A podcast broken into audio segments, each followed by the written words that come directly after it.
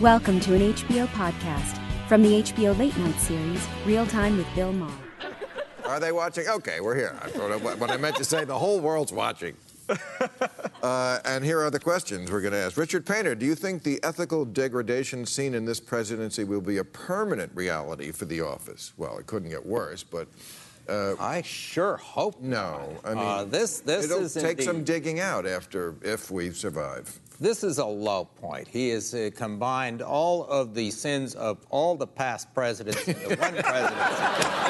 Uh, and uh, I mean, don't even get me started. No, I no. That's why we got you here to get you started. Uh, Congressman Schiff, if Dems get majority in midterms, what do you think Congress should work on right away? Good question. I think one of the biggest challenges uh, facing the country, and it's masked by uh, this sugar high that uh, we've had from uh, the stock market, although that Right. obviously we're coming down from that high, are structural changes going on in the economy. Uh, the effect of automation is going to be as disruptive to people in retail as globalization was uh, to manufacturing. Um, and we need to prepare our workforce for that. We need to make sure that young people can get the education they need to be able to compete uh, in a newly automated uh, work environment. We need to make sure that people in the middle of their career who lose their job through no fault of their own are able to get another good job that pays just as well. And people at the end of their career can retire in dignity. I hear Democrats say that all the time. Why don't they believe you? I'm talking about the coal miners. Because that's what Hillary told the coal miners. And they just, no, we don't believe you. We don't believe you're going to replace this job or come and change my life in a, any way. I need, that's the only job I can get, and the miner, he- mine is here, and I want to go down in it. And I feel like Democrats have a real trouble making that connection and convincing voters that they can do things like that, which is, the, they have the right answer. I think they just don't sell I it. think you're right. Well, first of all, you can't give that talk from Washington D.C. You need to be you need to be in coal country, uh, and you need to show people respect. You need to start out the conversation by saying, "I respect what you've done for a living, what your parents did for a living, how you put bread on the table." Um, I can't say that I'm going to change the global economy in energy. And somebody who promises you that, I hope you know they're giving you a line of bull. But what I can say is, I want to work with you to bring other jobs here. What do you want to see your kids do? And how do we make that happen? Uh, that's the kind of conversation I think we need to have in coal country and around the, around the nation. Uh, it can't be talking down to people. It has to mean showing respect. People in coal, com- in, in coal country were told if their kids just got an education, they'd be fine, and they got an education and there were no jobs for them. Uh, We need to be able to partner federal government, local government, local uh, business, private sector to help create jobs in the parts of the country that have been left behind. Can I ask you, this might be a dumb question about the Russia thing, but like, if the if the Mueller report comes in anytime this year before the election, right? Then it'll be close to over once he gives his report. But if it happened after 2018, it would be better for the Democrats, right? Because they then might be in power. In other words, wouldn't it be better if the Mueller report came in 2019 when you could impeach him? If it comes in in 2018 when you can't impeach him because the Republicans won't go along with that, hmm. doesn't it then just Point. Die in the woods? Well, So can't you The- just stall That's messing with the process. like they did with Gorsuch? What do you get for in- Mike Pence? right now in our, in our committee, Mike Pence is way preferable to Donald Trump. That's He's ultra, probably- ultra That's conservative. definitely true. Yeah. Ultra, He's- ultra he's- conservative. First of all, he's not a Russian spy. Yes. Yeah. He's not as. He's not wearing clown makeup. You know, he's there's a Yes, lot. He There. knows governance. He, Y- he yes. knows governance. He knows how to govern. Yes, he's he's not a complete nut. He's he's a we he's Bush. Um, He'd be Bush. more to the right than Bush, but he won't take us to nuclear Yes. war. Right. what I was going to say is, uh, Sorry. you didn't want me to answer. Yes, I did. I'm so sorry. Um, Look, I, I think we proceed with the investigation as expeditiously as we can. And ironically, uh, it's the Republicans who are slow walking things now. They want to basically put the government on trial. This is what you do when you're a defense attorney and the facts are mounting against your client and he's looking increasingly incriminated. You basically put the government on trial. Um, so there are witnesses we want to bring in, they keep delaying. There are documents we want to subpoena, they keep delaying. They're the ones who are drawing this out right now.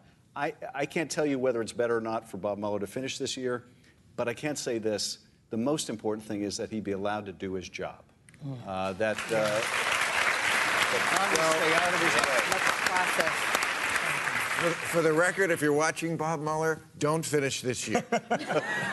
Wait till 2019 after the Democrats maybe have at least one House. So this thing. I want to remind you, he's a Republican.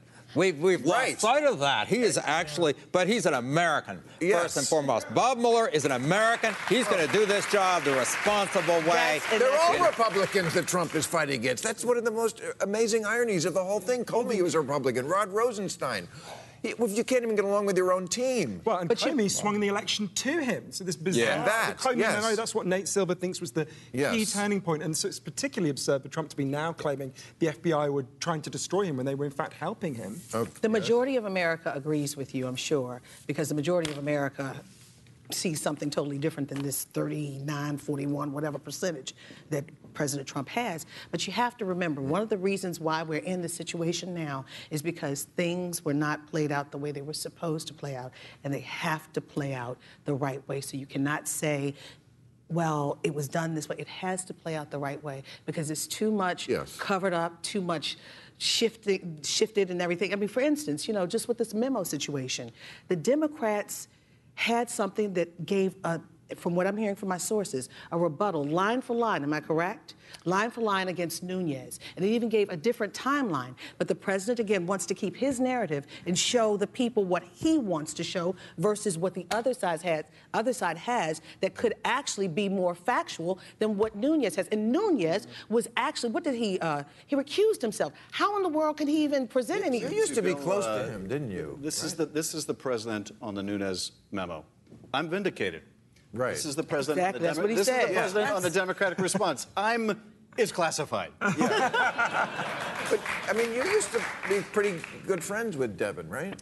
We used to get along very well together. Uh, same home state, same Right. uh, support and love And of he the didn't used to Raiders. be a nut.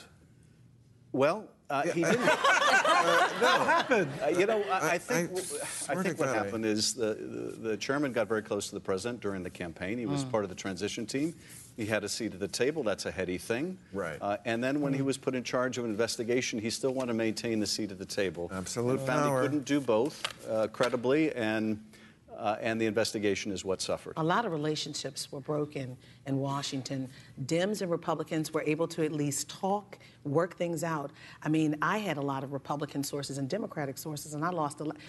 What they perceive to be is that I'm a liberal. What they perceive, I don't tell my politics, but I've lost a lot of Republican sources and Republican friends mm. through this Yeah. last two years. The whole thing makes no sense. This Nunes memo doesn't say anything other than the FBI was doing its job of going and uh, getting surveillance, a Yeah. FISA warrant on people who are hanging around with Russian agents. What was the Yeah. FBI supposed they're to trying do? to Right, do- that's the, that is their job. And what they're trying to do is Alex Jones it, just create a haze of, course. bullshit surrounding That's what they do.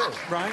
And they're good at it. That's the so second now, term. so now, 70% of Republican voters So- think the FBI is biased against Trump. This haze of bullshit works. And, every, and everybody who gets caught in the in the net, the, the Mike Flynn's and so forth, uh, Bannon now, uh, you know, have to have to go and see Mueller. Do they get a message from Trump? Do you think saying, "Don't worry about it, I'll pardon The, you"? the biggest Oh, no, that message implies too was the pardoning of Joe Arpaio. Uh, that case, Joe Arpaio, that yes. case wasn't That even over yet, uh, and the message he sent there was, "You have my back. I won't even wait until you're sentenced to use a pardon." Uh, when he was asked about Flynn, he said, "Well, we'll see about that." In other words, we'll see what he has to say. Is he with me? Is he against me? Uh, of course, that is so destructive of our system of justice. But then that's the point. Yes. Yeah, it's especially horrendous with Arpaio. I actually interviewed Arpaio. I went to the prison where he made women who had serious addiction problems go out on a chain gang wearing T-shirts saying I was a drug addict while members of the public mock and jeer at them. I mean, this is one of the most wicked people you can conceive of, and Trump championing him reveals so much about Trump. Not only his And now own- he's running for Senate, right? Yeah. Yes, he's 87. Right, so we have Chelsea Manning white, and Joe. Arpaio. This is the state of our politics. I mean, Oh, it's Chelsea like, Manning did some really admirable things. Joe Arpaio has spent his career um, devastatingly destroying. State Chelsea Arpaio- Manning has aligned herself with Mike Cernovich and the alt-right. Oh, she went to No, a but the state of she our went to a party, which, which she went to And to get intelligence on those people. State of our She is. I don't politics, believe Roy that Chelsea Moore. Manning risked Roy Moore was the state of our politics. We've got to remember that one too. when I'm lost on the panel, the show's over. Thank you. Catch all new episodes of Real Time with Bill Maher every Friday night at 10, or watch him anytime on HBO On Demand. For more information, log on to HBO.com.